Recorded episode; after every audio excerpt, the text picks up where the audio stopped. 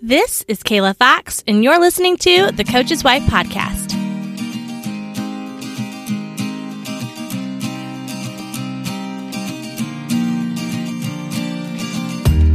Welcome to the Coach's Wife Podcast. Here, we talk about everything from what it's really like being married to a coach, how we deal with critical fans, the ministry of the coaching family, and everything in between. I'm your host, Kayla Fox wife of a high school football coach and founder of the Fly Fox Apparel, a coach's wife boutique. Whether you're on your way to team dinner or picking up the slack at home while coach is at work, huddle up and rest assured you can find joy and community as a coach's wife. And it can all start right here.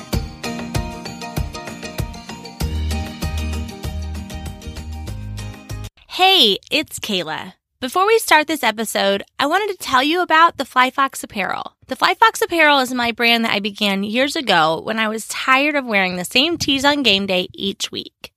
Over the last several years, it's grown into a game day boutique with the largest Coach's Wife collection out there. Mugs, artwork, tea towels, infant swaddles, and so much more, including our newest Game Day Kids collection, can all be found at theflyfoxapparel.com. Thank you for supporting my business and for continuing to tune in to the Coach's Wife podcast week after week. Serving you is such a joy, and I'm so thankful for you. Brett and I met in December 2010, and I guess you could say we were pretty serious right away. and now I'm laughing because I sounded like the dude from Napoleon Dynamite who was like, things are getting pretty serious. Does anybody else get my movie or TV show references on this podcast? Message me if you appreciate them or if you have no idea what I'm talking about half the time. I'm always curious. Anyway, our relationship was funny because we were obviously super into each other. We talked often about our future, even entertaining names of our future children. But guys, we hadn't said I love you to each other yet. Brett had made it clear from the beginning that he was not going to say those three words until he knew that I was going to be his wife. And I always felt the same way. In fact, I hadn't said I love you to any guy I had dated up to that point. So, February rolls around, and of course, it's about to be Valentine's Day. So I could tell that Brett was wondering what my hopes were for this day because he didn't want to let me down. And I love romantic gestures, but I guess just not on the days it's to be expected. Like a dozen roses on Valentine's Day are nice, but I prefer a post it note that says, like, can't wait to see you tonight on a Tuesday, any day. And I knew Brett was the same way. And I knew he would not tell me that he loved me on Valentine's Day because it would be too predictable. Is anyone else this way? Anyway, the day was finally here. He got off work before me and he drove straight to my house, and I probably got there maybe 20 minutes after he did. I walked in my room and found that he had arranged all of my favorite things all around my room my favorite drink, my favorite candies, warm socks, flowers, and so on and so on. And on top of all of it was a little card. And I know I have the card around here somewhere. I need to find it and post it on Instagram for you to see. I remember it had a penguin on it, and it was this sweet little card about how I make him melt.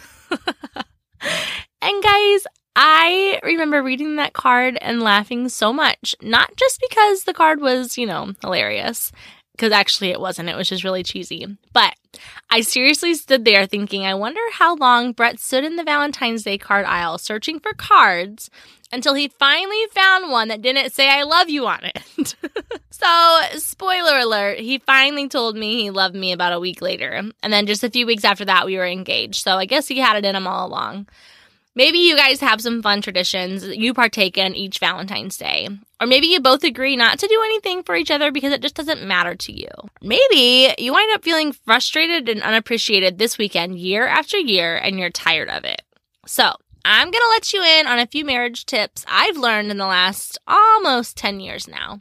These are some things that I have learned through our experience or even just through watching friends. And in the world of social media where we're always posting about things about what we got on Valentine's Day or in coaches' wives groups, you always see people who are frustrated with not getting something or feeling undervalued. And I just think that these little tips can help us avoid those things.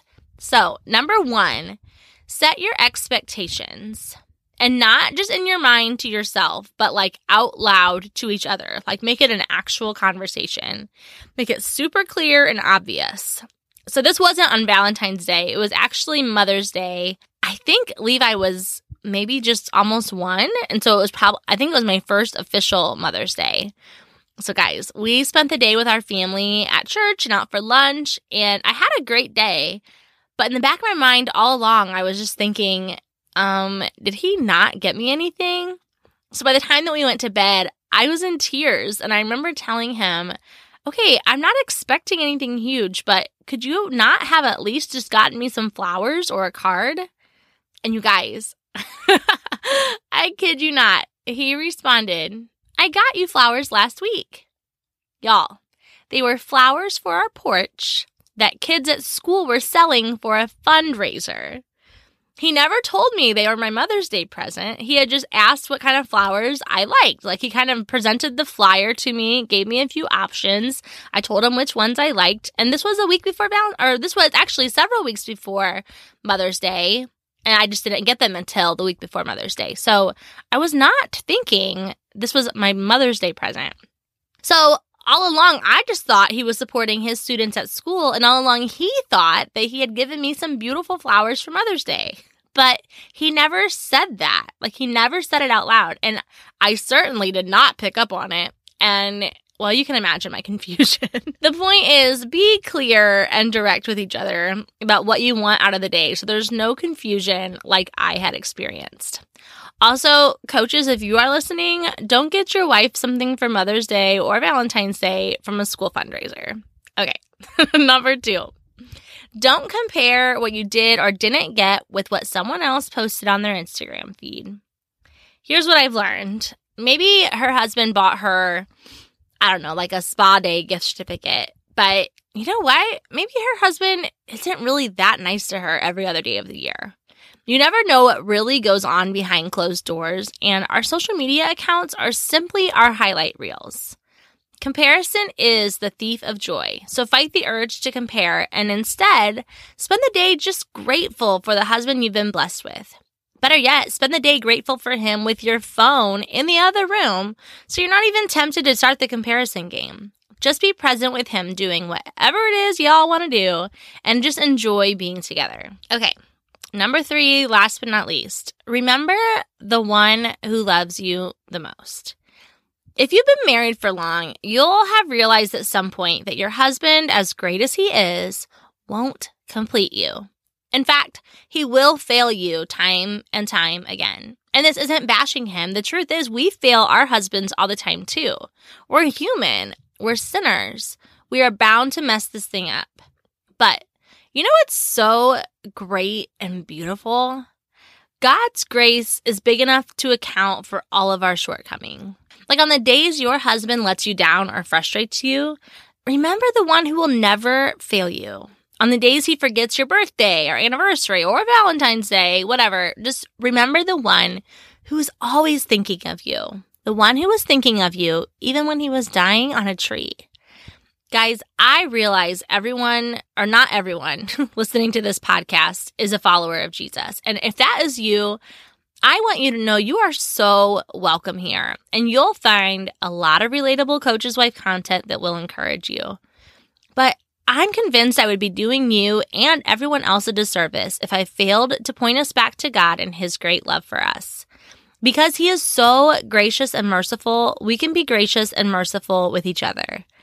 Because he has brought you and your husband together, he promises he will lead you and walk this marriage road with you. Because he loves us and serves people, we get to go out into our communities and into our teams and love and serve them well. Every good thing we can do can always be traced back to what he's already done for us. So maybe this idea of God being so loving and good is really foreign to you, and that's okay. I just ask that, especially when our husbands fall short, we at least entertain the idea that we can be gracious to him because God's gracious with us. And let's also give ourselves permission to not be perfect. Like, we don't have to be the perfect coach's wife because he's the one who called us to this life as a coach's wife, and he's prepared to give us what we need to do it well. Sometimes all we need to do is simply pray, God, I don't know what I'm doing. Can you show me? Or even let's be real, like, God, my husband really hurt my feelings, or He's driving me crazy. like, can you just help me respond in a loving way? And he will show us. He'll guide our steps and he won't let us down. Okay, that took a little bit of a turn, but I couldn't resist pointing out on this weekend coming up that celebrates love that we have a God who has set the perfect example for us how to love well. And when humans and our husbands fall short, God's love is enough. Let us be women who look to him and trust that he's enough for us. All right, that is it for today. But remember, the conversation never has to stop here. Join us in the huddle on Facebook to share Valentine's Day traditions so we can find new ways to celebrate our marriages. And most importantly, to share life as a coach's wife with other coaches' wives who just get it. All right, until next time, I'll be over here cheering you on.